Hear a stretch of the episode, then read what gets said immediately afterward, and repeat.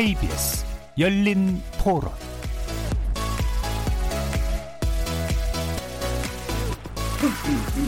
안녕하십니까. KBS 열린 토론 정준희입니다.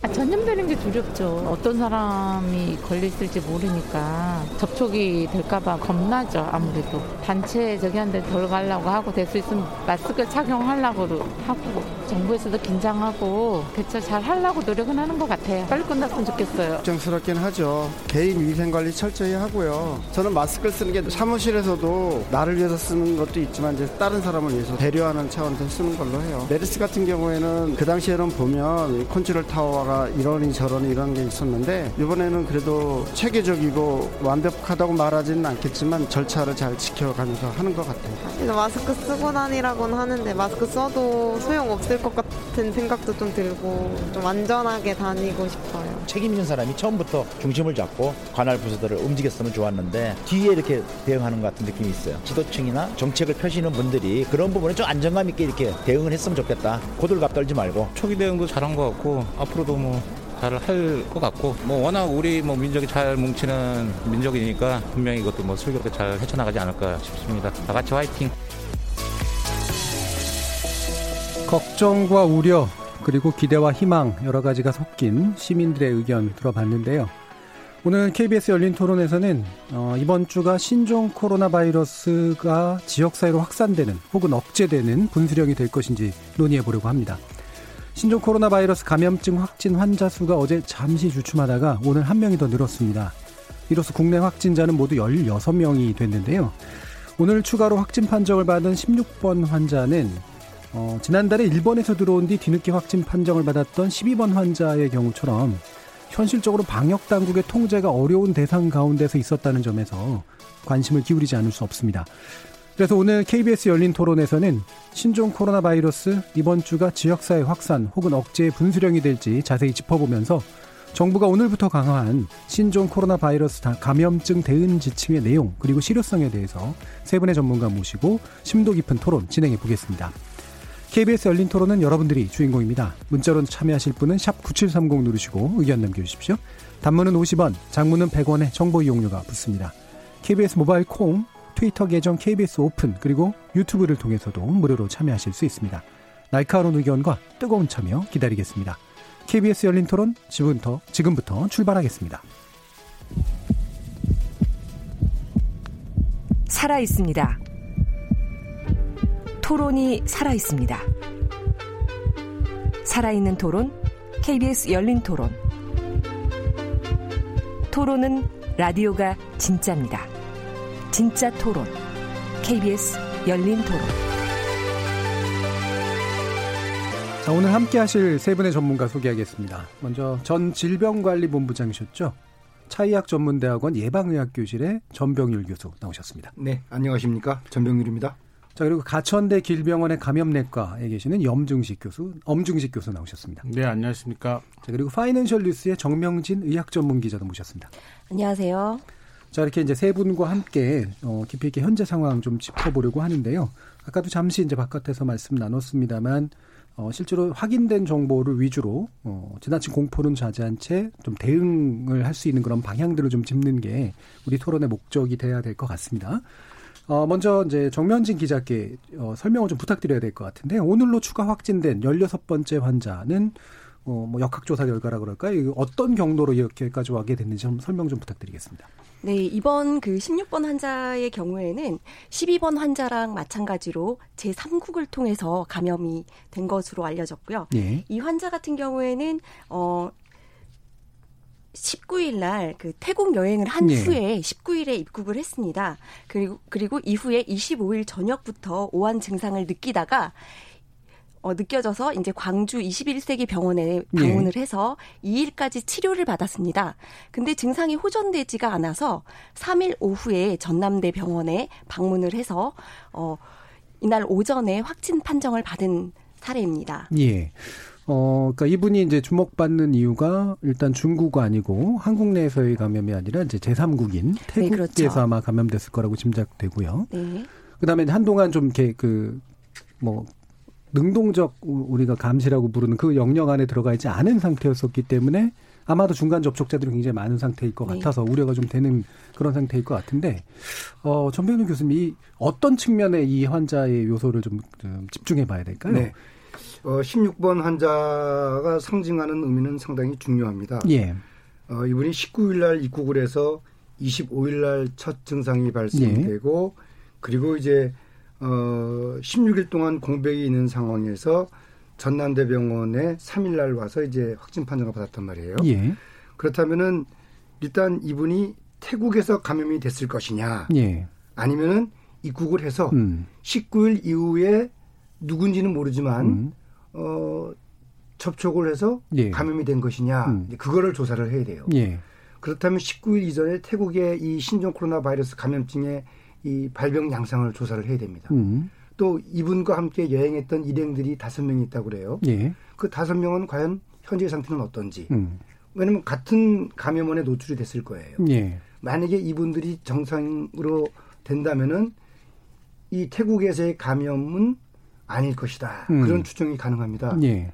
그렇다면은 19일 이후에 귀국을 해서 음. 한국에서 생활하면서 그러면서 누군지 모르는 어떤 사람과 접촉을 해서 감염이 됐다. 그런 상황이 되거든요. 예. 그러면은 소위 말하는 감염원을 알 수 없는 음. 지역사회 감염이 될 수가 있다는 점에서 예. 상당히 방역 당국이 중요한 그런 이 시점에서 이 상황을 조사를 해야 되는 그런 케이스라고 보게 예. 됩니다. 그러니까 제3국이 원인일 수도 있고 사실은 모르는 지역 사회에서의 감염이 원인일 수도 있는 상태. 이렇게 그렇습니다. 이제 보는 거죠. 왜냐하면 태국에서 이분이 동선이 예. 과연 태국에서 그 당시에 신종 코로나 바이러스가 확진으로 있었던 그런 동선이냐? 예.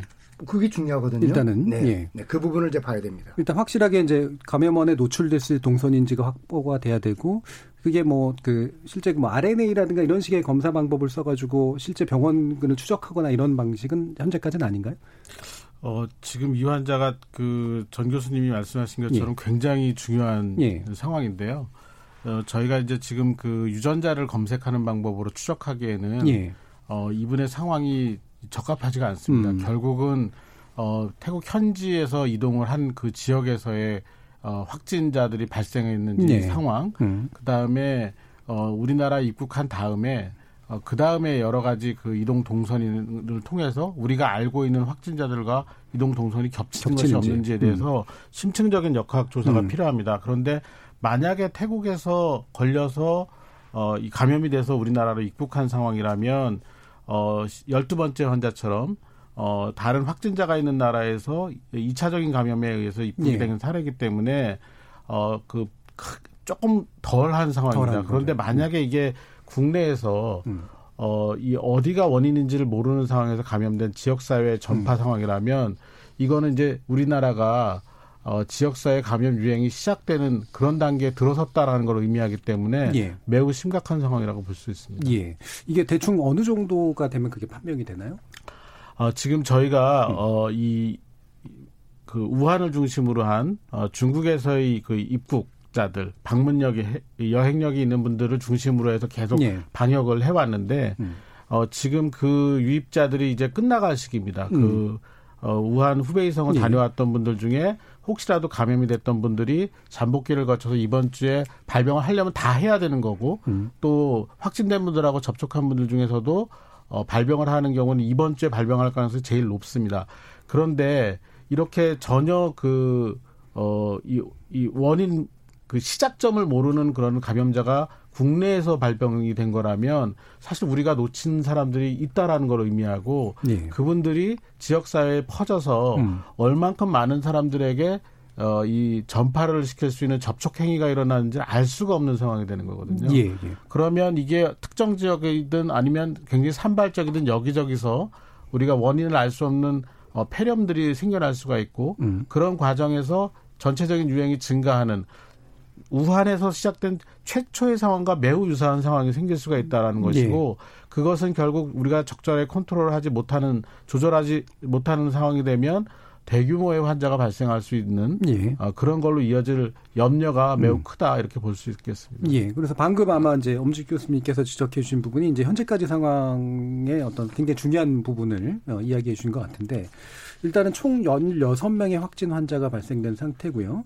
어, 현재까지 역학 조사를 통해 가지고 대충 접촉 인원은 한 1,300명 정도까지를 이제 보고 있는 이제 그런 상태인데 이게 이제 아직까지는 뭐라고 아마 확답을 하시기는 어려운 상황일 거라고 보시지만 이게 우리가 아까 분수령이라는 표현을 제가 썼습니다만 실제로 이 분수령이다라고 보는 게 맞다라고 보시는지요?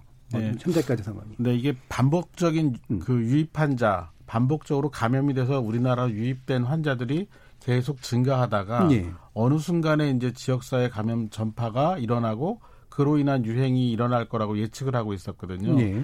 근데 이제 그 위험 지역 지금까지는 우리나라에서 외국에서 감염되어 온 사례는 어 거의 다 중국을 방문한 사례였는데 음. 지금 이제 일본이 나오고 태국이 나온 상황에서 어 지금 이 열여섯 번째 환자가 태국이 아니라면 예. 어 이미 우리도 모르는 사이에 상당히 여러 지역으로 퍼져나갔을 가능성이 있다라는 거고 그분들이 잠복기가 지나고 아마 이번 주 다음 주쯤에 발병을 하기 시작하면 어 지금 유입된 환자 수가 카운트되는 것보다는 훨씬 더 많은 사람들이 생길 거거든요. 이거를 그렇죠. 빨리 감지할 수 있겠느냐. 예. 이게 지금 관건이 될 것 같습니다. 음. 그러니까 아직까지는 이 확산의 세가 이제 뭐 피크를 쳤다 아니다라고 판단할 수는 없는 당연히 상태고 더 위험하게는 이 부분이 더 큰 이제 그 감염의 확산으로까지 번질 수 있는 그런 상태이기 때문에 굉장히 예의주시가 필요한다라는 이제 말씀 주셨는데요.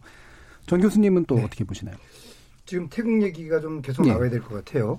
이 19일 시점으로 보게 되면 태국이 어, 신종 코로나 바이러스 환자 확진 판정이 두 명이 있었어요. 네.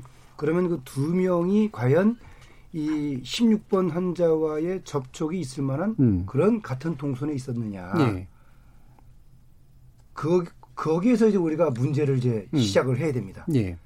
근데 과연 이 16번 환자가 그 당시 태국에서 확진 판정을 받았던 사람과의 동선과 전혀 관계가 없는 음. 그런 상황에서의 활동을 했다고 하고 그리고 입국을 했다. 그러면 이거는 태국에서의 감염이라고는 보기는 어려워요. 예. 왜냐하면 태국에서도 이 최초의 두 번 이 환자들이 다 그 이 중국을 통해서 들어온 그런 사례라는 거죠. 예. 그렇다면은 태국의 지역사회 내에서 어, 감염이 된다라는 것은 사실상 쉽지 않은 얘기입니다. 음. 그렇기 때문에 보건당국이 이 16번 환자와 관련돼서 태국의 상황을 가장 그 이, 이 신경을 쓰고 네. 조사를 해야 되는 이제 그런 상황이고 음. 만약에 이제 태국 상황이 어, 이 16번 환자의 동선과 감염과 큰 연관성이 없다고 한다면은 이제 그때부터는 이제 우리나라에서의 음. 지역사회 감염 내지는 어, 최초 20번 20일 날 1번 환자가 발생이 됐는데 그 1번 환자와 또 그 이후에 2번, 3번 환자의 동선하고 이 16번 환자와의 동선이 어디서 겹치는지 예. 그걸 또 찾아봐야 될 필요가 있습니다. 예. 아주 태, 중요한 상황입니다. 예. 지금. 태극하고는 그러면 정보 공유를 통해서 이 문제를 해결하고 있는 건가요? 그렇, 이제, 이제 시작을 해야죠. 이제 시작을 하는 네, 거고. 그렇죠. 예. 그러면 또 한 가지 이제 우리 짚어봐야 될게 어, 이제 비슷한 사례가 이제 12번 환자인 경우였고, 12번 환자가 이제 가족 감염으로 이제 14번 환자로 이어진 이제 그런 상태였고, 이분이 또 이제 어, 병원을 왔다 갔다 하게 되면서 이제 여기서도 또한 굉장히 접촉자가 많았을 가능성이 있다라는 그런 어, 우려가 지금 제기되고 있잖아요. 네. 예. 그 일본에서 감염된 12번 환자 같은 경우에 그 방역 당국이 이제 놓친 부분이 있잖아요. 네. 어, 제3국을 통해서 감염이 됐기 때문에 어, 그분 같은 경우에 접촉자 수가 666명이나 음. 됩니다. 그러니까 굉장히 많죠. 지금 현재 1,318명의 접촉자 수가 있는데 거의 절반이 절반 가까이가 이제 이분의 이분으로 인해서 이제 감염 그 접촉을 한 거죠. 네. 근데 16번 환자 같은 경우에도 굉장히 태국에서 만약에 음. 걸렸다면 이 부분을 놓쳤기 때문에 이분 12번 환자와 마찬가지로 접촉자 수가 굉장히 늘어날 가능성이 높다는 거죠. 예, 예. 지금 이제 그, 그 감시 안에 있지 않았던 그런 네. 기간들이 꽤 길기 때문에 나오는 그런 현상이죠. 그러면 그 엄죽수 교수님 이게 뭐 아마 뭐 그 국민 들으시는 청취자분들이 아마 좀 이해가 필요할 것 같아서 어, 일단은 뭐 증상이 없는 것처럼 보였고 감, 확진이 안 됐다가 이제 이후에 확진이 되는 과정을 겪은 게 어, 검사의 미진함 때문이었는지 아니면 어떤 다른 이유 때문인지 한번 궁금해들 하실 것 같거든요. 일단 열두 번째 환자하고 열여섯 번째 환자가 예. 이렇게 예. 많은 접촉을 한 접촉자들을 양산하게 된 이유는 예. 어, 우리가 이 방역 체계 특히 검역 과정에서 집중하고 있던 어, 환자 그 이 유입 사례의 대상이 아니었다는 점이죠. 때문에. 지금 예. 어, 좀 우리가 의심 환자 사례정이라고 하는데 음. 의심 환자를 어떻게 규정을 했냐면 최초에는 이제 우한시를 다녀온 여행력이 있고 예. 발열이나 호흡기 증상이 있는 환자로 규정을 했었거든요. 음. 근데 이제 이게 후베이성 전체로 퍼져나가면서 다시 한번 음. 후베이성을 어 그 여행력을 가, 그 조건으로 걸었고 그다음에 중국을 다녀온 사람들 이제 폐렴이 증상이 있는 사람들은 이제 조사 대상 유증상자 이렇게 해서 음. 어 이제 확진 과정을 거쳤는데 이게 이제 다른 나라로 유입되는 사례가 늘어나면서 다른 나라에서의 그 전파 전파가 되어 오는 사례가 발생을 하면서 그분들은 이제 사례정에서 빠져버리게 된 예, 거죠. 그러니까 조건을 음. 갖추지 않은 상황이기 때문에 검역 당국에서 이분들을 검역의 대상으로 보지도 않았고 또 실제로 어떤 증상이 나타났을 때 병원을 갔는데 음. 이분은 사례정에 맞지 않다 보니까 어 그렇게 그 신종 코로나 바이러스 감염증이라고 의료진이 생각을 안 한 기간들이 있었던 거죠. 예. 그러다 보니까 굉장히 심각한 그런 어, 이, 아주 광범위한 그런 노출이 상황이 생긴 거고요. 음. 이제 이런 부분이 이제 가장 우려했던 부분이죠. 우리가 검역에서 빠뜨리는 경우, 그 다음에 밀접 접촉자 중에서 빠뜨리는 사람이 나오면 우리가 모르는 사이에 발병을 하게 되고, 그랬을 때 아주 광범위한 그런 전파 행위가 일어날 수 있다라는 것이 예. 가장 우려되는 상황이었는데, 이제 이게 시간이 지나면서 예, 유입되는 환자 수가 늘어나면서 이런 사례가 자꾸 늘어나게 되는 거고 이거는 음. 이제 지역사회 감염 유행으로 가는 계기가 될 수 있는 상황인 거죠. 예. 그러니까 방역을 하려면 사실은 가능성을 좀 좁혀가지고 확실한 것들부터 이제 차단을 해 나가야 되니까 어쩔 수 없이 빠져 있었던 이제 분들인데 이분들이 이제 병원에 찾아간다고 했을 때 병원에 간다고 해서 바로 그 확진을 받거나 아니면 조사를 받거나 이럴 수 있는 상태가 아니었었던 거죠. 그렇죠. 22번 환자 그 같은 경우 사례 정의에 벗어나니까 예. 역학조사를 받지 음. 않았고 역학조사상 연관성이 없기 때문에 확진 검사를 진행하지 않은 예. 건데요. 이제 초기에 왜 그럼 이런 전략을 썼느냐? 그거는 음. 검사와 관계가 있습니다. 우리가 음. 신종 코로나 바이러스라는 것이 발견이 돼서 이걸 확진하기 위해서 유전자 검사를 하게 되는데 예. 이 유전자 검사를 할 수 있는 그 양, 예. 그러니까 유전자 검사를 가, 유전자 검사가 가능한 그 건수라고 해야죠. 예. 검사 건수가 얼마가 안 됐습니다. 음. 왜냐하면 어 이제 새로 나온 바이러스고 이 바이러스 유전자를 증폭시켜서 검사 시작을 만든 음. 시간이 걸렸기 때문에 2월 5일 당시까지 1000건 정도를 검사할 수량밖에 없었기 예. 때문에 이 확진자를 가려내기 위해서 조건을 여러 가지를 붙여서 음. 아주 까다롭게 해서 어, 확진이 가능한 사람들을 좀 타겟한 거죠. 예, 예. 집중한 거죠. 음. 그런데 어, 앞으로는 이제 이 부분이 이번 주가 지나면 어, 병원 단위에서도 검사가 가능한 상황이 되기 네, 때문에 진단 키트가 나와서 네네 네. 그렇게 되면은 좀 광범위한 검사가 가능해져서 이렇게 사례 정의를 까다롭게 할 필요가 없는 상황이 되는데요. 예. 이제 이런 현실적인 그 제한점 때문에 이런 환자들을 검사를 바로 못하고 놓치게 되는 상황이 음. 생긴 것도 있습니다. 예. 지금 이제 12번, 14번 그리고 16번 이제 언급하신 분들이 결국에는 우리가 모르는 어떤 경로를 통해서 굉장히 많은 전파의 가능성이 있다라는 게 가장 큰 위험이라고 이제 좀 지적을 해주셨는데 어, 뭐, 이런 말을 함부로 붙이긴 좀 그렇습니다만 예전에 메르스 때 나왔었던 슈퍼 전파자라든가 이런 가능성도 혹시 있다고 보시는 건가요? 정 교수. 뭐, 슈퍼 전파자라는 용어는 이제 어떤 특정 그쵸. 감염인이 예. 이제 그 불특정 다수에게 음. 이제 이 바이러스를 전파시키는 예. 그런 행위인데 어, 사실 어, 지금 이 경우도 어떻게 보면은 그럴 가능성은 음, 있죠. 음, 음.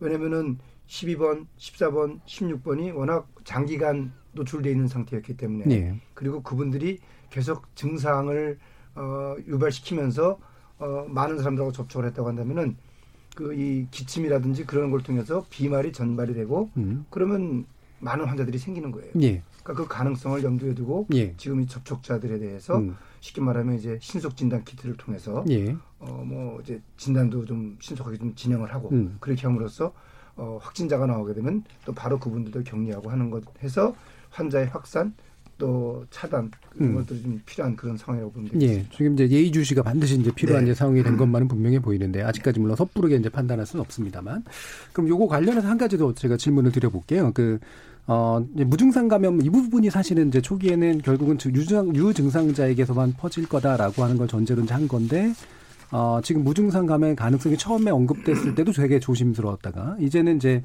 어, 인정되는 분위기잖아요?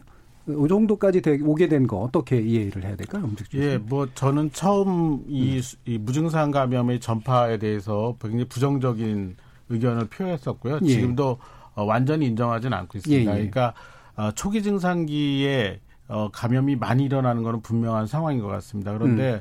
증상이 정말 없을 때 어, 이런 전파가 일어났느냐에 대한 것들을 쭉 그 사례들을 보면은 예. 결국 환자의 진술에 근거한 예. 어, 내용입니다. 그러니까 환자가 본인의 증상이나 어, 또는 증상이 발현된 시점을 정확하게 기억하지 음. 못하게 되면은 이 근거라는 것 자체가 완전히 뒤집어버리는 예. 상황이 되는 거죠. 일례로 3번 환자가 음. 어, 능, 3번 환자 접촉한 6번 환자가 어, 능동 감시 대상자가 된 이유가 3번 세 번째 환자분이 본인의 증상이 식사 이후에 같이 식사를 네. 했는데 식사 이후에 발생했다고 처음에 진술을 했거든요. 네. 근데 나중에 심층 조사를 하다 보니까 식사 전부터 뭔가 좀 몸이 안 좋은 증상이 음. 있었다는 얘기를 하는 순간 음. 이분은 밀접 접촉자가 됐던 거거든요. 그렇죠. 이렇게 네. 역학 자료라는 게 환자의 진술에 의거해서 작성이 되는데 결정이 음. 되는데 이 진술 자체가 어 환자가 의도적으로 하는 건 아니지만 어, 정확하지 않은 기억 또는 본인의 증상에 대한 판단이 잘못되거나 뭐 이런 부분들 때문에 굉장히 가변적입니다. 네. 그래서 아, 이걸 실험실적으로 좀 증명을 해야 되는데 아직까지는 음. 그런 실험실적인 근거가 없기 때문에 가능성은 충분히 열어두고 우리가 고려를 해야 되지만 어, 이 상황을 그대로 현장에 적용하기는 어렵습니다. 왜냐하면 음. 무증상 전파를 무증상 감염자의 전파를 인정하는 순간부터 아무 증상이 없는데 나 검사를 해달라고 다 해줘야 됩니다. 그렇죠. 근데 예. 아까 말씀드린 것처럼 지금 초기에는 저희가 음. 검사를 충분히 할 수 없는 상황이었기 때문에 만약 그걸 인정했다면 어, 현장이 음. 이 환자들을 진단하고 어, 확진을 해줘야 되는 현장이 아마 아마 아수라장이 됐을 그렇죠. 겁니다. 통제 불능 상태가 됐겠죠. 그런 어떤 음. 현실적인 제약점도 음. 있었다라는 점을 좀 알아주셨으면 좋겠습니다. 예, 그러니까 그러면 이제 무증상형 감염을 인정을 해서 만약에 그거를 대처를 한다면 사실 이제 현실적으로 그게 다 차이점이 좀 생기나요? 예, 차이점이 음. 생기죠. 물론 이제 그 전파 시기가 달라지는 부분이니까 음. 차이점이 생기는데 대응은 그럼 어떤 차이가 생기냐? 대응은 큰 차이가 생기지 그러니까. 않습니다. 예. 이번에 어, 질병관리본부가 이제 그 능동감시 대상자를 다 자가격리하겠다고 음. 했는데 그 정도의 대응, 음. 그다음 역학조사를 할 때 증상이 발생한 시점으로부터 24시간 정도 뒤로 더 시간을 돌려서 접촉자를 더 음. 많이 찾아내는 정도의 대응이 변화가 음. 가능한 거죠. 근데 실제적으로 어 예방이라는 측면에서 보면 어 생각보다는 그 할 수 있는 그런 어떤 그 음. 대응 방법이 마땅치 않은 것도 사실입니다. 예. 일단 의학적으로는 아직은 확인할 수 없는 상태로 보는 것이 맞는 것 같고 대신 가능성은 열고 어느 정도까지 할 수 있는지를 보는 게 이제 지금의 순서인 것 같은데 뭐 마찬가지로 생각하시나요? 네, 뭐 저도 초기에 음. 그 무증상 감염을 사실 좀 인정하기는 좀그 예. 그 쉽지 않았습니다. 예. 어, 현재까지도 미국 CDC는 음. 어, 이 무증상 감염과 관련돼서는 증상 발현 전에 감염을 일으킨다는 분명한 증거를 확보할 수 없다. 음. 이 입장이 현재 미국의 입장이에요. 예. 근데 말씀하신 것처럼 증상이 있느냐 없느냐 그거는 환자밖에는 몰라요. 예. 우리가 때렸을 때 능력이죠. 아프다 예. 안 아프다 그거를 그 가해자는 모르지만 피해자가 음. 얘기하는 거하고 똑같은 거죠. 예. 따라서 어, 현 상황에서는 보건당국이 무증상 감염의 가능성을 염두에 두고 대상자를 더 많이 관리하겠다. 음. 그렇게 함으로써 이 국민들의 건강을 우리가 지키겠다. 그런 의지로 이제 받아들이셔야 돼요. 예, 예. 이거를 무증상 감염이 있기 때문에 야 이거 나도 걸리는 거 아니냐라는 음. 그런 불안감으로 받아들여서는 안 된다라는 거죠. 예. 그럴 경우 외로 더 큰 사회적인 문제가 예, 지금 나올 가능성이 있는 것 같고요. 네. 그러면 제가 어, 정명진 기자께 이제 설명을 또 요청을 드려야 될 것 같은데 좀 지금까지 이런 상황들로 봤을 때 예를 네. 들면 이제 무증상자에 관련된 문제라든가 그다음에 12번, 13번, 16번 환자에 대한 이제 방역체계 바깥에 있었던 문제라든가 이런 것들을 일종의 현재 대응에서의 허점이라고 봐야 되나 아니면 한계라고 봐야 되나요?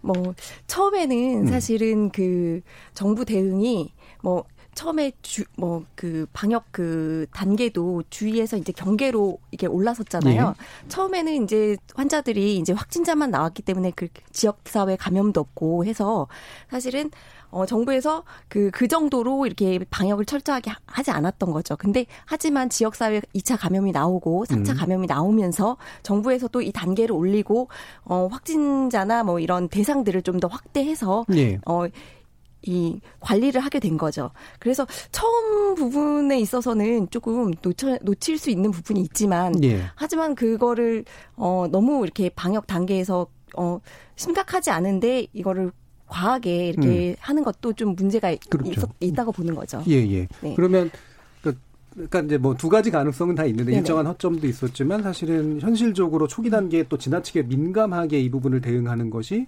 사실은 현- 실효성이 있었느냐라는 질문도 분명히 할 수 있을 것 같거든요. 아까 이제가 네, 엄주경 교수님 얘기하셨듯이. 네. 예.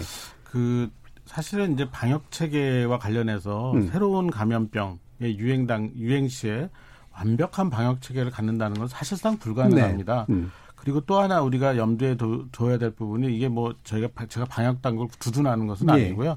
우리나라의 인구 규모나 경제 규모 그리고 그 의학적인 수준 이런 것들을 고려를 했을 때 음. 지금 현재 질병관리본부를 중심으로 한 방역 체계가 예. 어, 정말 그동안 충분한 인적 자원을 확보하고 충분한 예산을 확보해서 제대로 갖춰줄 시간을 주었느냐. 예, 예. 메르스 이후에 굉장히 많은 그런 변화가 있긴 있었습니다. 그렇지만 많은 전문가들이 보기에는 여전히 이 방역 체계가 어, 기초가 굉장히 약하고 음. 그리고 실제로 이게 어떤 유행이 장기간 크게 지속됐을 때는 견딜 수 없는 구조 예. 정도이거든요.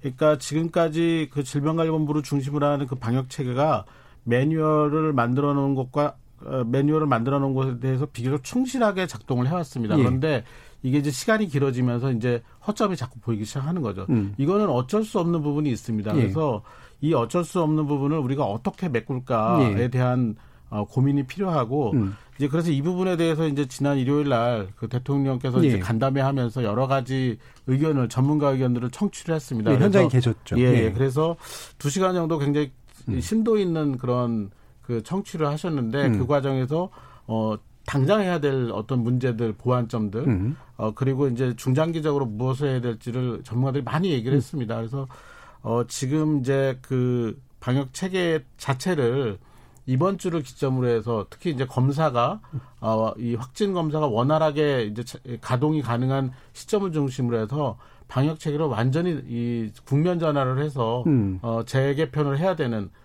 그런 결정을 내릴 것으로 보고 예. 있습니다. 그러니까 지금 뭐 그 이 어느 정도 질병관리본부를 중심으로 체계가 잘 갖춰져 있고 예산이나 인력이 확 충분한가라는 문제는 언제나 지금 사실은 좀 검토가 돼야 될 상황이고 실제로 정병윤 교수님은 이렇게 경험자이시기도 네. 하잖아요. 약간 네. 뭐 기존의 경험과 비교도 해보실 수 있을 것 같고요. 네. 어떻습니까 현재 제 상황이라는 게? 이제 조직이라는 것은 예. 그렇습니다. 이제 이 기초부터 어, 피라미드 구조까지 올라갈 때그 음.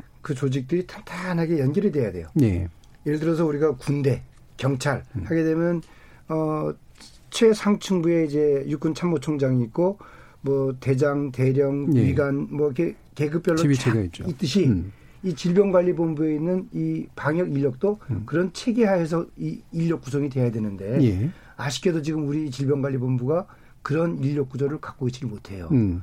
사람 뽑는 것도 질병관리본장이 뽑지를 못하고 예. 또 사람 인사하는 것도 질병관리 하지 못하고 음. 그러다 보니까 이제 이 인력의 변동도 수시로 있게 되고 그러다 보니까 훈련된 전문 인력 확보가 예. 현실적으로 어려워지는 거예요. 음. 물론 이제 메르스 의해 기관의 장은 차관급으로 격상이 됐다 음. 했지만 음. 또 조직은 늘어났지만 그 안에 있는 구성원들이 계속해서 이제 이동이 되고 또 새로운 사람들이 오가다 보니까 훈련이 잘 안 되는 거죠. 예. 그런 문제가 해소가 돼야지만이 음. 지금 우리 엄 교수님 말씀하신 소위 말하는 정의화된 음. 그리고 또 체계가 갖춰진 그런 방역 시스템을 갖출 수가 있는데 아직 그런 부분들이 좀 미흡하다. 음. 그렇게 된 현상을 해결해 나가기 위한 노력을 우리 정부가 어, 요 신종 코로나 사태를 이후로 다시 한번 좀 예. 검토를 해볼 필요가 있다. 예. 그 점을 말씀드리고 싶습니다. 뭐 이 부분은 또 이제 입법적 대비도 필요하고 정부의 예산 재배치도 필요하고 이런 거라서 아마 이제 뒤에서 또 다시 한번 또 언급할 수 있을 것 같고요. 네. 한 가지 또 이제 지금 궁금한 게 어, 일단 완치로 판명되는 것 같은 분들이 이제 나오기 시작을 했고 또 이제 이게 이거 가지고 아마 인터넷에서 굉장히 많은 분들이 좋아하셨던 것 같은데 어, 태국에서 어, 일- 일종의 이제 그 치료제를 혼합해가지고 이제 완치 가능성을 넓혔다 뭐 이런 식의 이제 보도가 되니까 이제 되는 거냐 뭐 이런 식의 사람들의 반응이 나왔단 말이에요. 현재 상황은 어떤 어느 정도라고 이해하면 되나요? 예, 이 신종 코로나 바이러스에 대한 치료법은 당연히 지금 그뭐 우리 흔히 말하는 인플루엔자 그러면 뭐 상품명을 말씀드려서 죄송하지만 타미플루 이렇게 타미플루죠. 예. 특효약이 있는 건 아니거든요. 예. 개발될 수가 없죠 지금은. 이제 이제 이런 그래서 새로운 신종 바이러스가 나오면 이 바이러스는 결국 어 병을 일으키고 어, 이 사람에게 어떤 중대한 영향을 주려면 자기 복제를 해야 됩니다. 예. 그러니까 자기와 똑같은 유전자가 있는 어, 그 바이러스를 계속해서 증폭을 그렇죠. 해야 되는 거죠. 예. 근데 이 증폭 과정에서 그 몇 가지 이 효소가 필요합니다. 음. 그, 그 중에 대표적인 게 단백 분해 효소라는 게 예. 필요하고 그 다음에 이제 어, neuraminidase라는 걸 만드는 음. 어, 그 neuraminidase라는 효소가 필요합니다. 이거 예. 우리말로 좀 번역하기가 좀 예. 어려운데요. 근데 이제 이 neuraminidase라는 효소를 갖다가 억제하는 약이 타미플루고요. 음. 그 다음에 이 단백분해 효소를 억제하는 약이 에이즈 치료제 예. 칼레트라라는 음. 약입니다. 음.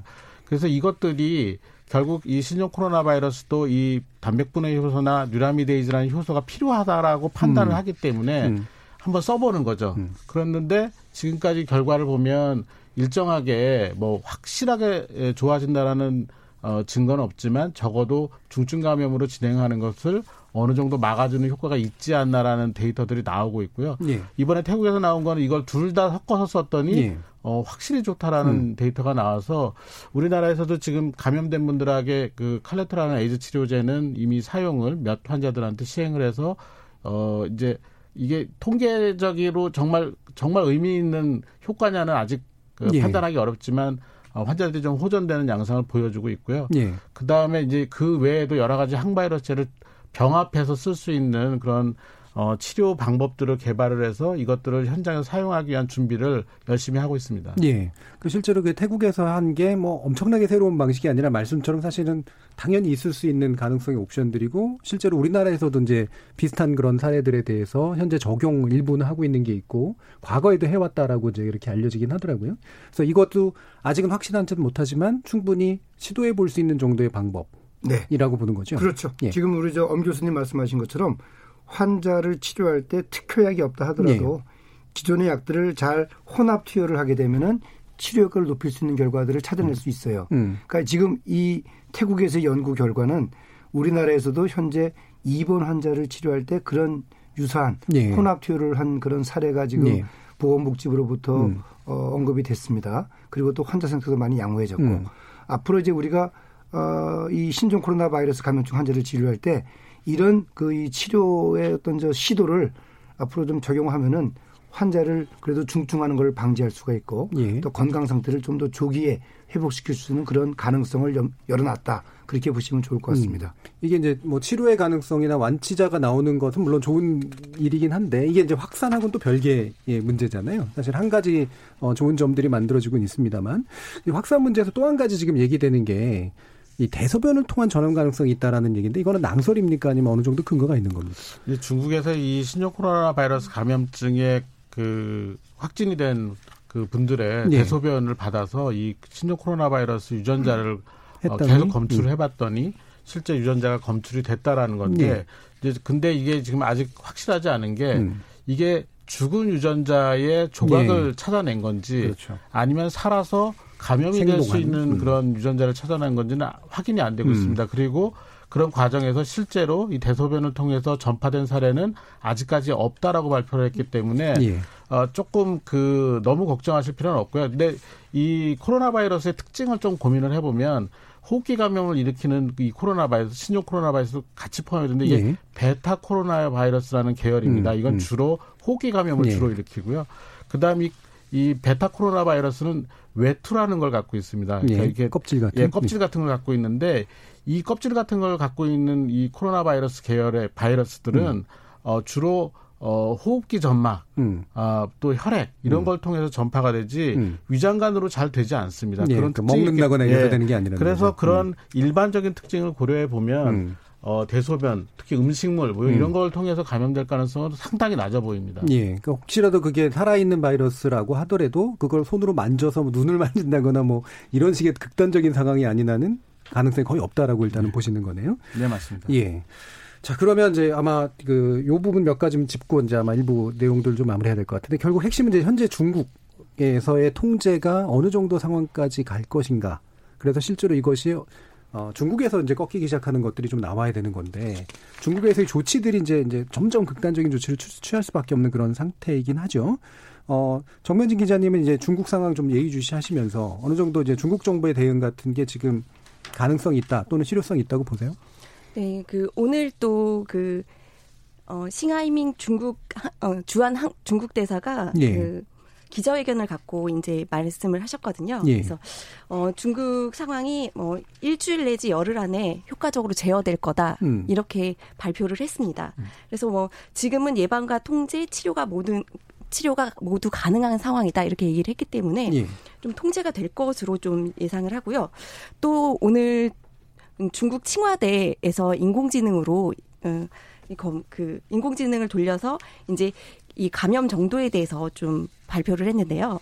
어, 8일, 어, 8일이면은 한 3만 명 정도 감염이 될 것이다. 이런 음. 예측이 나왔습니다. 예. 하지만, 어, 16일 정도면 확산세가 꺾일 것이다. 음. 이런 또 예측을 했거든요. 그렇기 때문에 좀, 이게, 어, 16일 이후에는 어, 중국에서 감염되는 이런 부분들이 좀 줄어들고 하면 국내에서도 감염자가 좀 줄어들지 않을까라는 예. 상이 됩니다. 그 인공지능을 했다는 건 결국 추산을 해보는 예, 그렇죠. 이제 거죠. 현재까지 네. 데이터를 최대한 모아가지고. 근데 이 부분이 이제 맞으면 물론 좋겠는데 그 엄지규 교수님은 지금 저- 중국 정부의 조치가 지금 외출 금지 조치까지 이제 지금 명령까지 갔단 말이에요. 이 정도면 어느 단계까지 거의 최후의 방법을 그렇죠. 쓰는 거죠. 예. 결국에는 이게 비말을 통해서 음. 또 접촉을 통해서 전파가 되는 거니까 결국 물리적 음. 방법을 활용하는 겁니다. 예. 떨어뜨리는 거죠. 음. 바이러스가 넘어갈 수 없는 거리를 만드는 건데 이게 이제 중국이니까 가능할 것 같긴 한데 음. 저는 사실은 우려스러운 거는 지금 후베이성 우한을 중심으로 한 그 전파는 어쩌면 어, 지금 시뮬레이션처럼 그 줄어들 가능성이 있습니다. 그렇지만 다른 지역에서의 전파가 예. 지역사회 유행이 조짐을 보이고 있어서 음. 만약 우한보다 더 큰 지역 또 음. 우리나라와 더 교류가 많은 지역에서 지역사회 감염 유행이 일어나면 어 이게 만만치 않은 상황이 또 이어질 것으로 보여집니다. 그렇죠. 동북 삼성이라든가 뭐 상하이라든가 베이징이라든가 이런 쪽에서 이제 지역 사회가 확 이제 퍼지면 또 한 번에 큰 네, 문제가 생긴다는 말씀이시잖아요. 지금 이제 안 그래도 이제 미국 그러니까 뉴욕타임스 보도이긴 합니다만 이제 뭐 인용된 보도이기도 했고요. 어, 그러니까 결국 초기부터 이게 이제 이른바 팬데믹, 그러니까 세계적인 유행병이 될 거냐 말 거냐라는 문제인데 그런 가능성이 상당히 높다라고 얘기하고 심지어는 가을에 다시 더 커질 가능성도 있다라고 하는 경고까지 했는데 어, 전 교수님 보시기에 이런 정도의 진단도 가능하다고 보세요? 네, 저는 음. 어, 그런 예측에 대해서 상당히 그, 이 수긍을 하는 그런 수긍하신다. 상황입니다. 예. 왜냐면은 이 우한에서의 초기 대응이 전혀 어, 충분하지 못했어요. 음. 그러니까 이 홍콩의 언론 보도에 따르면은 12월 12일 날 그 화난 수산시장에 야생동물을 취급하는 그 현장에서 환자가 발생하고 사람 간 감염에 의심이 된다라는 사실을 중국 당국이 인지했음에도 불구하고 예. 그것들을 초기에 대응하지 않았다. 그리고 12월 31일이 돼서야 그 사실을 인정하고 1월 1일 날 그 화난의 수산시장을 폐쇄했다. 이렇게 이제 홍콩 언론에서 보도를 했어요. 음. 그 이야기는 무려 어, 한 20일 가까이를 그 감염원이 되는 지역이 그냥 무방비 상태로 예. 노출이 됐다라는 거죠. 그 무방비 상태로 노출이 되면서 상당수의 우한 시민들이 그 현장에서 그 바이러스에 노출이 됐고 음. 그런 사람들이 일상생활을 하면서 쉽게 말하면 잠복기를 거쳐서 환자가 되고 또 그 환자가 다른 사람을 감염시키고 그러면서 초기 단계에 이미 통제 불능의 상태로 엄청나게 많은 환자가 만들어졌고 예. 그러면서 또 어, 춘제를 앞두면서 이 사람들이 대규모로 이동을 하게 됐어요. 그렇다면은 중국은 지금 중국 전역에 이 신종 코로나 바이러스 감염증 환자가 넘쳐나고 있다. 예. 지금 이 상황은 우한만의 문제는 아니다. 음. 호베이성만의 문제는 아니다. 음. 그리고 이제 곧 춘제가 이제 끝났어요. 이제 그래서 연장까지 해가지고 끝나서 돌아옵니다. 돌아오면은 더 섞여요. 음. 그렇기 때문에 어, 중국의 상태는 앞으로 후베이성 이외의 다른 지역에서도 후베이성과 똑같은 그런 현상이 동시다발적으로 생길 수 있는 가능성이 대단히 높다. 예. 그렇기 때문에 어, 상당히 우리가 경각심을 갖고 중국의 발생을 지켜보고 음. 우리도 거기에 맞는 쉽게 말하면 아까 16번 환자가 만약에 지역사회 감염이다. 그러면 거기에 맞는 준비를 해야 되는 거예요. 예. 상황이 간단치가 않습니다. 예. 그러니까 이게 여름을 지나서 가을이 다시 유행할 수 있다는 이야기는 그 사실 지금 약간은 좀 나이브하게 나오는 얘기가 뭐 봄 정도 지나면 대충 이제 새가 꺾일 거고 더 이상 바이러스가 창궐 하지는 않을 거야 뭐 이런 식의 얘기들도 하는데 결국 어떤 어떤 변수인가요? 계속 확산되어 있는 상태가 제일 중요한 건가요? 아니면 이런 계절적인 요인들은 그다지 큰 의미가 없는 건가요? 이 신종 코로나 바이러스가 계절적으로 어떤 영향을 음. 받을지는 알려진 게 아무것도 없습니다. 음, 음. 그 오히려 지금 더 중요한 거는 실제로 이 사람 간 전파, 음. 아, 사람 간 접촉에 의한 전파가 얼마나 많이 일어나고 있느냐를 정확하게 파악하는 게 훨씬 중요하고 우리가 알고 있는 것보다 또는 예상한 것보다 훨씬 더 많은 사람 간 전파가 있다면 어, 생각보다 많은 사람들이 동시다발적으로 예. 어, 진단이 되고 또 그걸 통해서 더 많은 사람들이 이제 노출이 되기 때문에 음. 어, 상당히 심각한 상황이 될 수가 있죠. 음. 결국 계절에 의존하는 방식은 아무런 의미가 없고 결국 전파에 의해서 이 확산의 새가 꺾이느냐 마느냐라고 하는 부분이 결국은 결정적인 변수가 되는 것 같습니다. 신종 코로나 바이러스 과연 이번 주가 어, 한국에서 지역사회 확산의 어떤 분수령이 될지 또는 통제의 어떤 출발점이 될 수 있을지 세 분의 전문가와 함께 어, 다양한 생각 나눠보고 있는데요. 어, 지금 정부가 내놓고 있는 여러 가지 강도 높은 조치들, 또 중국의 조치들이 어떤 실효성을 갖게 될 수 있을지, 만약에 필요한 부분이 있다면 어떤 추가적인 것 조치들이 필요할지에 대해서는 후반부를 통해서 좀 더 자세히 이야기 나눠보도록 하겠습니다. 전반부 토론 일단 여기서 마무리하겠습니다. 여러분께서는 KBS 열린 토론과 함께하고 계십니다.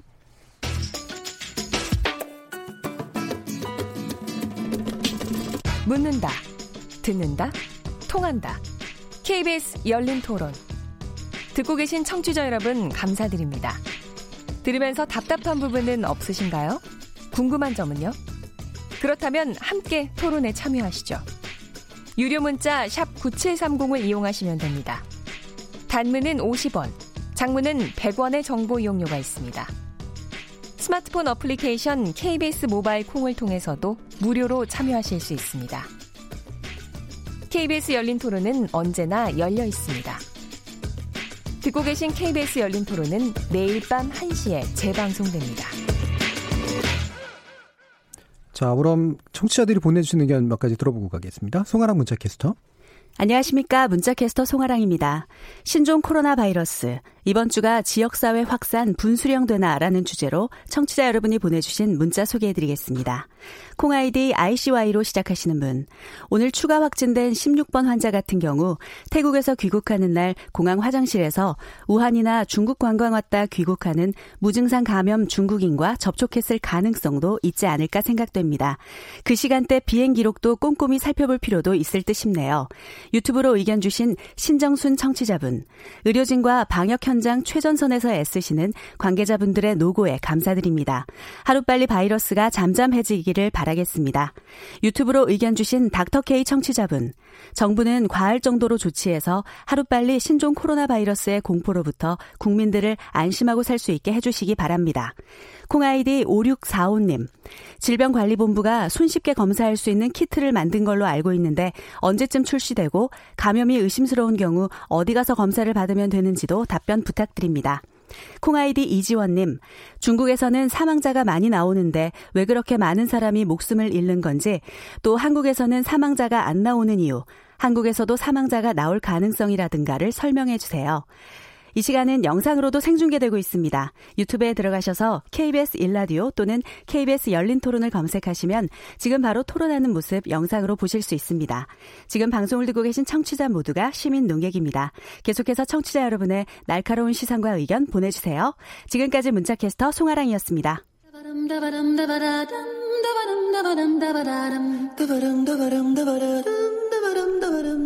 여러분은 지금 청취자와 함께 만들어가는 고품격 시사방송 KBS 열린 토론을 듣고 계십니다.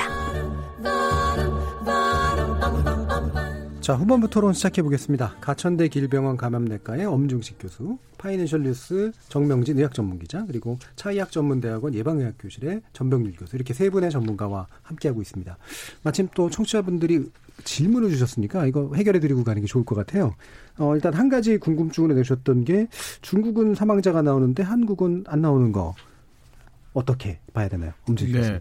결국은 이제 이런 새로운 감염병이 음. 돌면은 그 고위험군이 있습니다. 특히 음. 이제 면역이 떨어져 있는 분들 있죠. 자연스럽게. 예.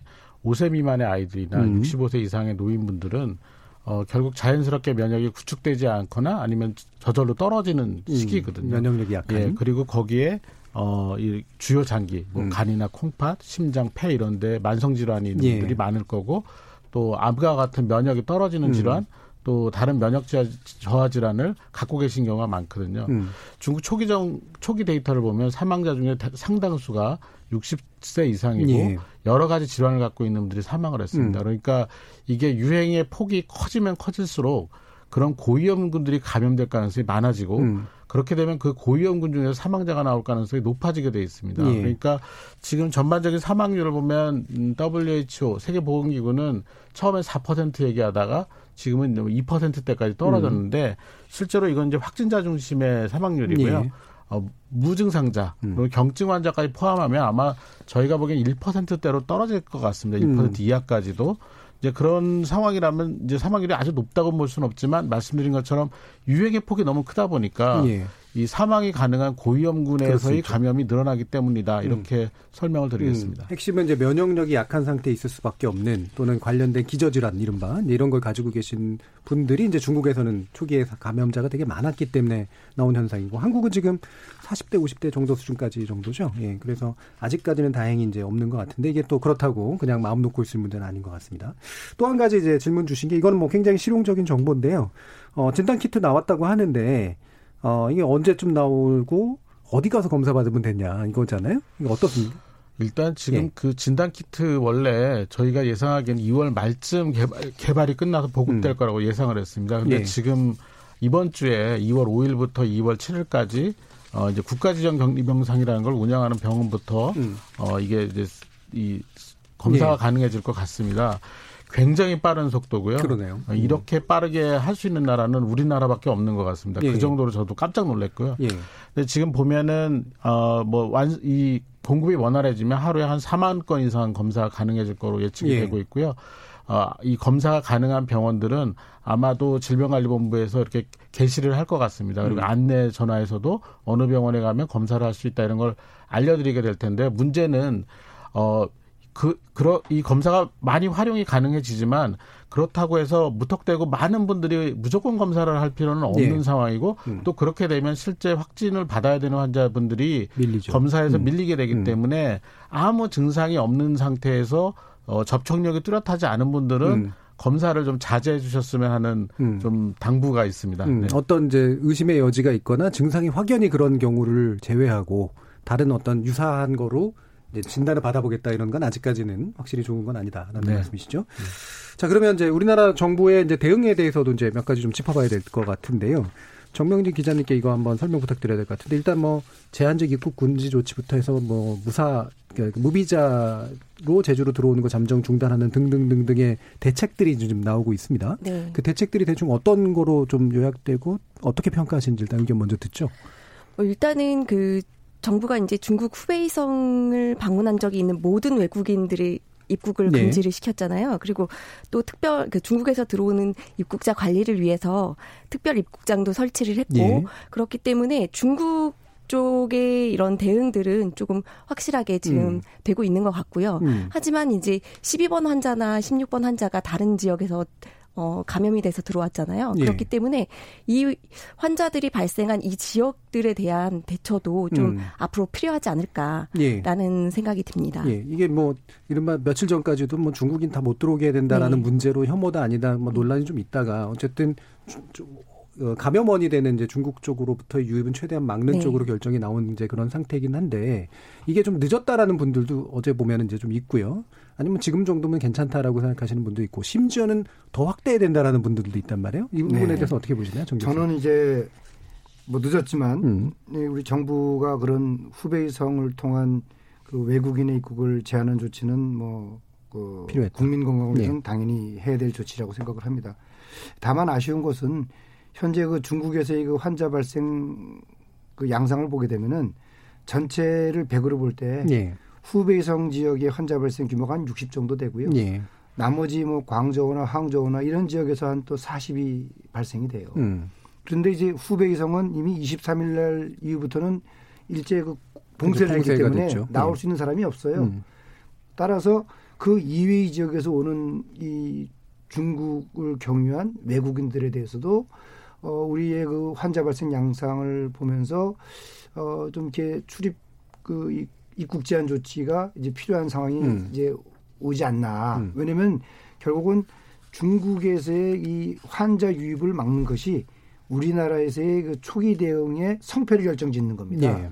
유입 차단, 그러니까 봉쇄죠, 봉쇄. 음. 그리고 나서 이제 지역사회 학생이 되게 되면은 우리 엉 교수님 말씀하신 것처럼 이제 신속 진단 키트라든지 또 민간 의료기관이 협조하여서 환자를 신속하게 진단하고 격리하고 치료하고 이런 조치가 단계적으로 이루어져야지만이 음. 국내에서의 어, 이런 저 지역사회 감염과 그 확산을 최소화 그리고 또 지연시킬 수 있는 그런 효과를 거둘 수 있다. 음. 그렇게 저는 보고 있습니다. 따라서 음.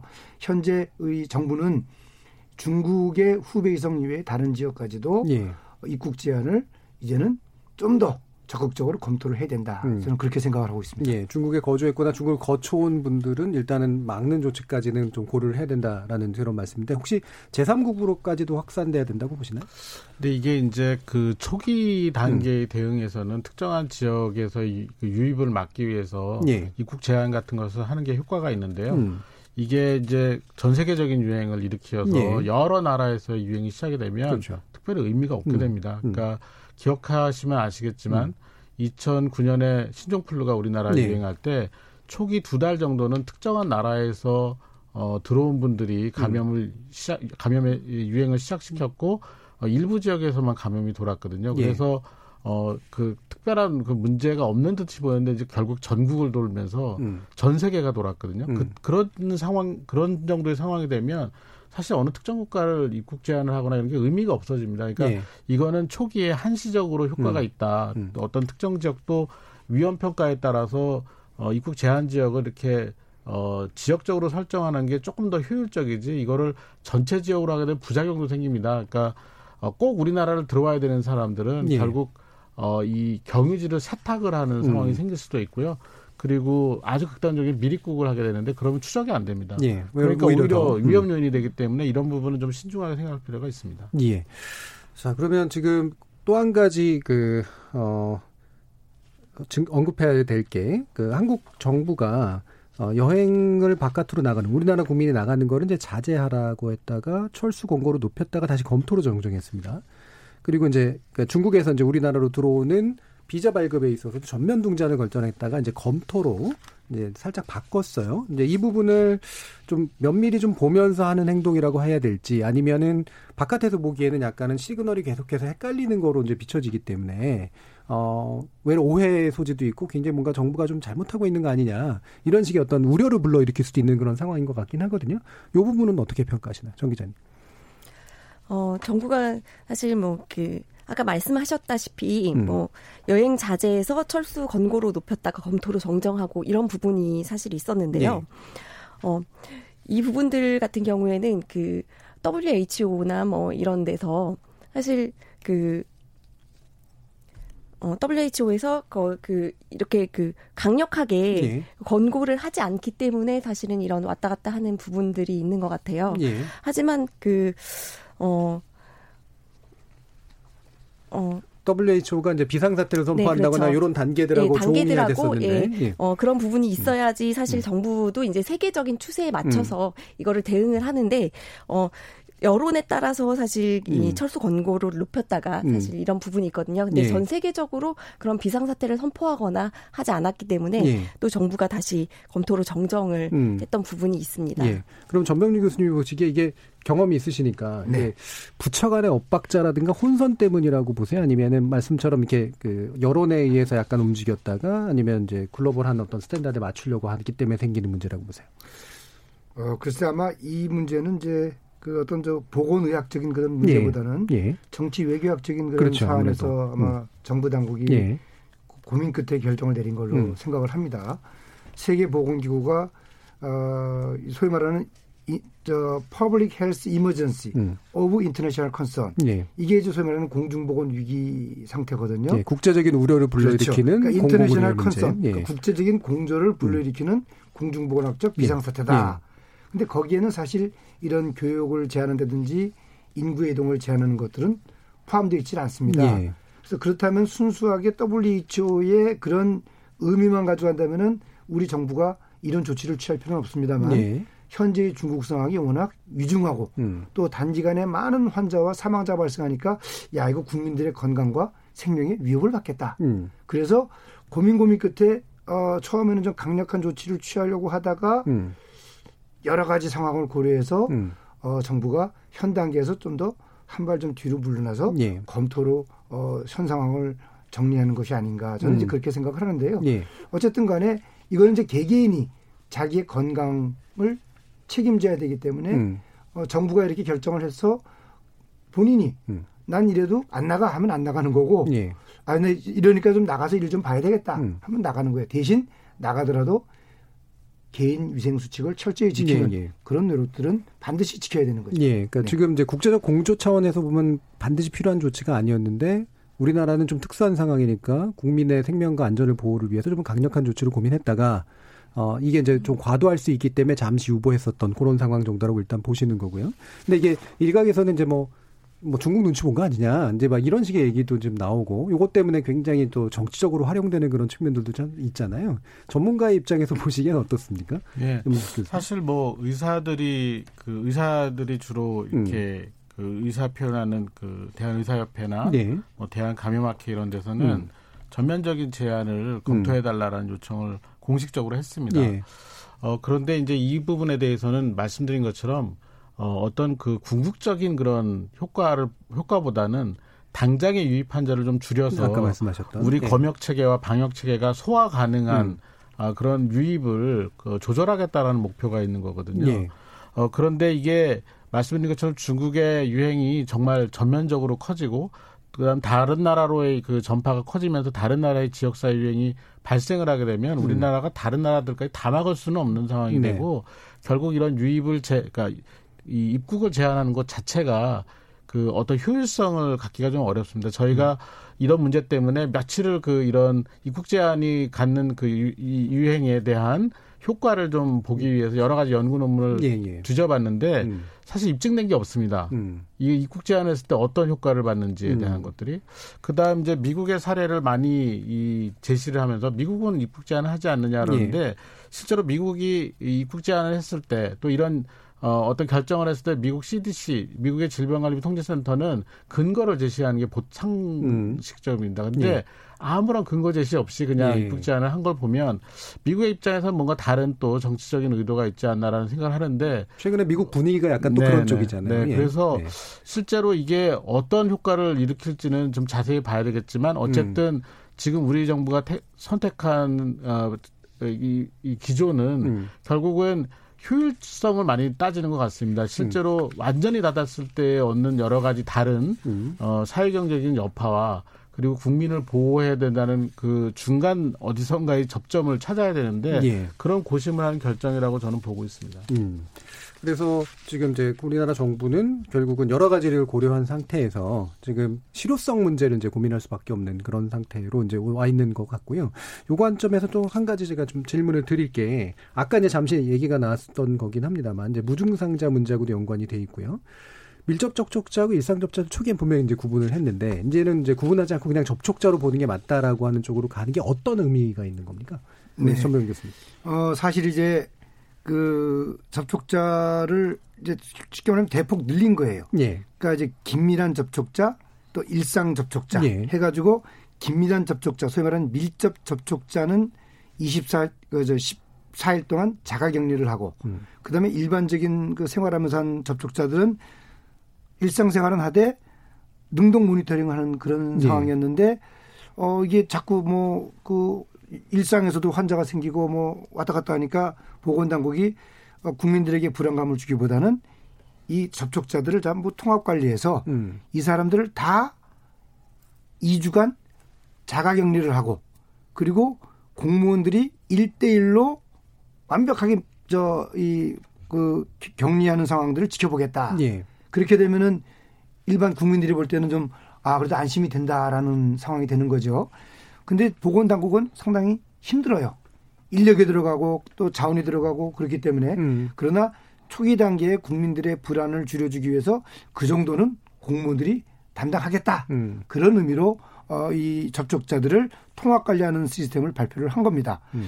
따라서 어, 이 상황에서는 일반 우리 국민들은 이 정부 당국이 이렇게 확실하게 접촉자들을 관리하겠다라는 그런 노력을 이제 보여주니만큼 이 노력에 대해서 신뢰하고 예. 또 그렇게 하면서 일상생활을 너무 불안하지 않으면서 하는 것이 음. 이 시점에는 어, 어떻게 보면은 좀 생활의 정상화를 할까요? 예. 그런 면에서 좀 바람직한 그런 그 정부 조치다. 저는 이제 그렇게 볼 수 있습니다. 음, 그러니까 밀접 접촉처 일선 접촉을 구분하는 걸 폐지하고 통합하는 게 사실은 관리, 그러니까 더 많은 에너지를 써서 국가가 관리를 하겠다는 의지의 표현이지 이게 뭔가 더 큰 사태가 벌어지는 거다 이런 식으로 이제 오해하면 안 된다는 말씀 그렇죠. 이해가 네. 되는데요. 예. 그또 다른 현실적인 음. 문제도 있습니다. 아까 초기에 조금 말씀을 드렸는데 음. 우리가 이제 역학조사 과정에서 실제로 이 밀접 접촉과 어, 일상 접촉을 구분하기 어려운 부분이 발생한 게 인지가 됐습니다. 예, 이 예. 부분은 어, 조금 이, 이 역학조사관분들 비난하는 그런 의미는 음. 아니고 이 많은 양의 역학조사를 하다 보면 정교하게 되지 않을 수가 있습니다. 특히 그렇죠. 우리나라처럼 역학조사관이 부족한 상황에서는 음. 음. 어, 정교한 역학조사가 되, 되, 될 가능성이 이렇게 많지가 않아지는 거예요. 점점 사람이 많이 늘어나면 예. 그러다 보니까 어, 그런 그 어떤 오류가 발생할 부분을 최소화하기 위해서 음. 자가격리, 자가격리로 그냥 다 돌아서는 게 낫겠다라는 음. 판단을 한 거가 있고요. 예. 그 다음 또 하나는 이게 결국에는 초기 감염, 음. 그러니까 지금 무증상 감염에 대한 얘기가 자꾸 나오고 있는데 저는 아주 초기의 감염이 오히려 많이 일어난다고 판단을 하고 있거든요. 예. 그런 초기 감염을 환자가 정확하게 인지하지 못하기 때문에 음. 그런 인지의 어떤 부조화나 음. 이런 것들로 인한 어떤 오류를 막기 위해서 어, 이렇게 완전히 자가격리로 돌아섰다라고 판단을 하고 있습니다. 예. 알겠습니다. 그러면 이제 지금 대안 문제에서 몇 가지 또 짚어야 될 것이 아까 이제 잠깐 얘기가 나왔었던 이제 결국은 인력 자원이잖아요. 사실 저 맨날 이제 그 토론을 진행하다 보니까 매번 부딪히는 문제가 얼마 전에 뭐 예를 들면 이국종 교수 얘기 나오면 응급 쪽에 엄청 지원해야 된다 얘기 나오고 또 이거 사태 터지면 질병본부 뭐 했냐 얘기 나오고 이렇게 결국은 예산과 자원은 한정된 것들을 나눠 쓰는 문제이기 때문에 우선순위를 정하는 건데 지금의 이제 뚜렷하게 지금 사회적 요구는 나오고 있습니다. 역학조사관 더 필요한 거 아니냐. 그다음에 질병조사본부가 아까 말씀하셨던 것처럼 좀 더 효율적인 그리고 큰 체계를 가져야 되는 거 아니냐라는 거예요. 여기 어떤 부분에 더 집중을 해서 지금 문제를 해결해야 됩니까? 우리가 이제 현 사회에서의 가장 큰 어려움은 이제 누구든지 편하고 예. 좀더 우아해 보이는 그런 일들을 다 하기를 원합니다. 음. 의료도 마찬가지입니다. 음. 의료도 3D라는 그런 또 이게 있어요. 그렇죠. 남들이 네. 안 하는 거예요. 그래서 예. 뭐 이국종 교수 같은 예. 그런 저 외상 음. 또 이런 저 이 감염병과 같은 그런 재난과 관련되는 음. 그런 예방약 예. 또 감염학 의사들이 잘 엄청 공부. 네. 지금 이제 우리 엄 교수는 예. 감염학, 예. 저는 예방약을 했거든요. 힘드신 건 하시는 다안 하는 예. 그런 과입니다. 또 고도의 이 집중과 또 이 육체적 노동이 요구되는 외과 예. 안 해요. 음. 그러니까 이런 분야에 대한 어떤 저 국가적인 지원 체계 음. 또 일반 시민들의 저 성원 이런 부분들이 뒷받침이 된다면은 사실상 이런 그 남들이 안 하는 일들을 그래도 우리 젊은 의학도들이 지원할 수 있는 어떤 저 그 뭐랄까 좀 저 인센티브 그런 그런 것들이 이제 만들어지는 거예요. 이런 그렇죠. 예. 또 정부는 음. 무엇보다 중요한 것은 국민의 건강과 생명과 재산이다. 예. 예. 이제 거기에 이제 원칙을 두는 거죠. 음.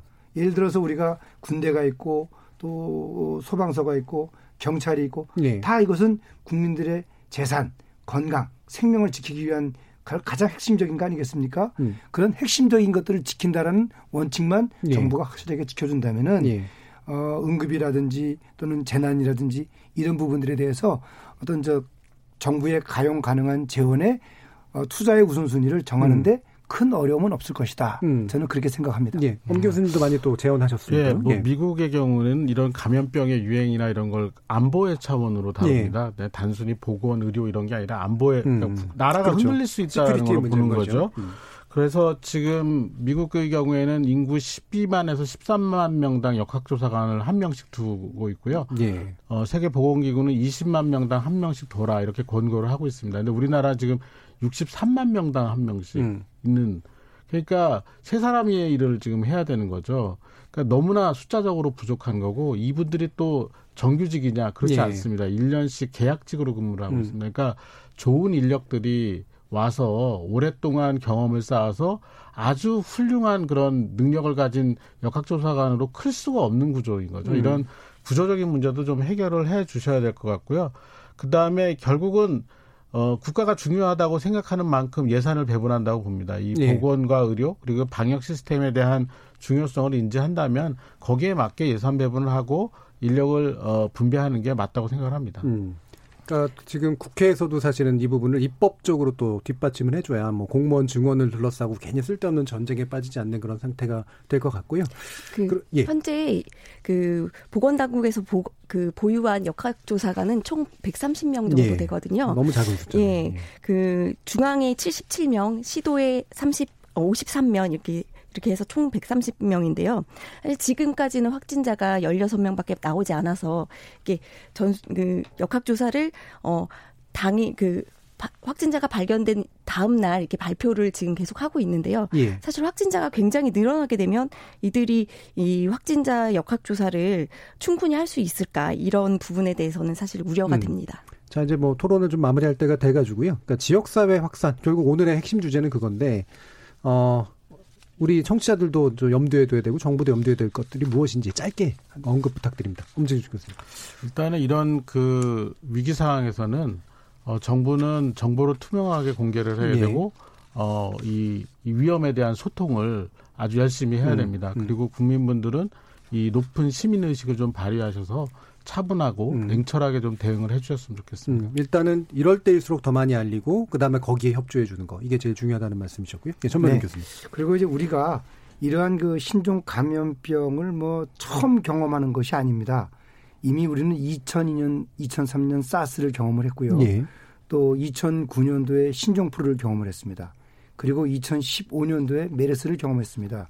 이런 그 이 신종 감염병을 경험했던 걸 토대로 머릿속으로 한번 떠올려 보시면은 그래도 다 성공적으로 막았습니다. 음. 그런 성공적인 것들을 기억한다면은 이 신종 코로나 바이러스 지금 이 감염병 국내에서의 발생 양상도 우리 정부 특히 보건당국 그리고 또 민간 의료기관이 지금 상당한 수준에 지금 올라와 예. 있어요. 예. 국가 격리 지정 병동을 갖고 있는 음. 병원뿐 아니라 음. 민간 그 상급 종합병원의 음압 병동 이런 모든 의료 인프라들이 상당한 수준으로 구축이 돼 있기 때문에 그런 것들을 믿고 우리 국민들이 어 평소와 다름없이 일상생활을 한다면은 이 어려움을 우리가 슬기롭게 극복할 수 있다라는 예. 말씀을 드리고 싶고요. 제일 중요한 점은 과거에 우리가 경험했던 것 그리고 음. 그것들을 현명하게 극복했던 것들을 기억하신다면은 예. 이 신종 코로나 바이러스 얼마든지 극복할 수 있다 그런 자신감을 가져줬으면 좋겠습니다. 예, 감사합니다. 정명기 기자님. 네, 그 확진자와 접촉한 사람들이 사실 초기에는 어그 접촉한 이후에 지역 사회에서 굉장히 많이 돌아다니면서 좀 감염을 시킨 부분이 있거든요. 예. 그렇기 때문에 지금 사실 확진자와 접촉을 한 분들이나 뭐 이런 분들 같은 경우에는 어 본인이 좀 증상이 어뭐 약간의 미열이라도 나거나 하면은 음. 바, 어, 좀 주의해서 이제 예. 자가 격리를 좀 하시고 예. 어 다른 사람한테 옮기지 않도록 음. 이런 주의가 필요하다고 생각을 예. 합니다. 그러니까 스스로가 자가 격리부터 네. 이제 그렇죠. 시작하는 것 이게 네. 남한테 해를 안 끼치는 것 이게 네. 중요하다는 말씀이셨습니다. KBS 열린 토론 오늘 또 한번 신종 코로나 바이러스에 관련된 논의했는데요. 지역사회 확산으로 더 큰 위기가 오지 않을 수 있도록 정부와 시민의 자발적 협력이 굉장히 중요한 것 같습니다. 오늘 귀중한 토론 함께 해주신 정명진 의학 전문 기자 그리고 전병률 교수님 그리고 엄지주 교수님 세 분 모두 수고하셨습니다. 감사합니다. 감사합니다. 감사합니다. 저는 내일 저녁 7시 20분에 다시 찾아뵙겠습니다. 지금까지 KBS 열린 토론 정준이었습니다.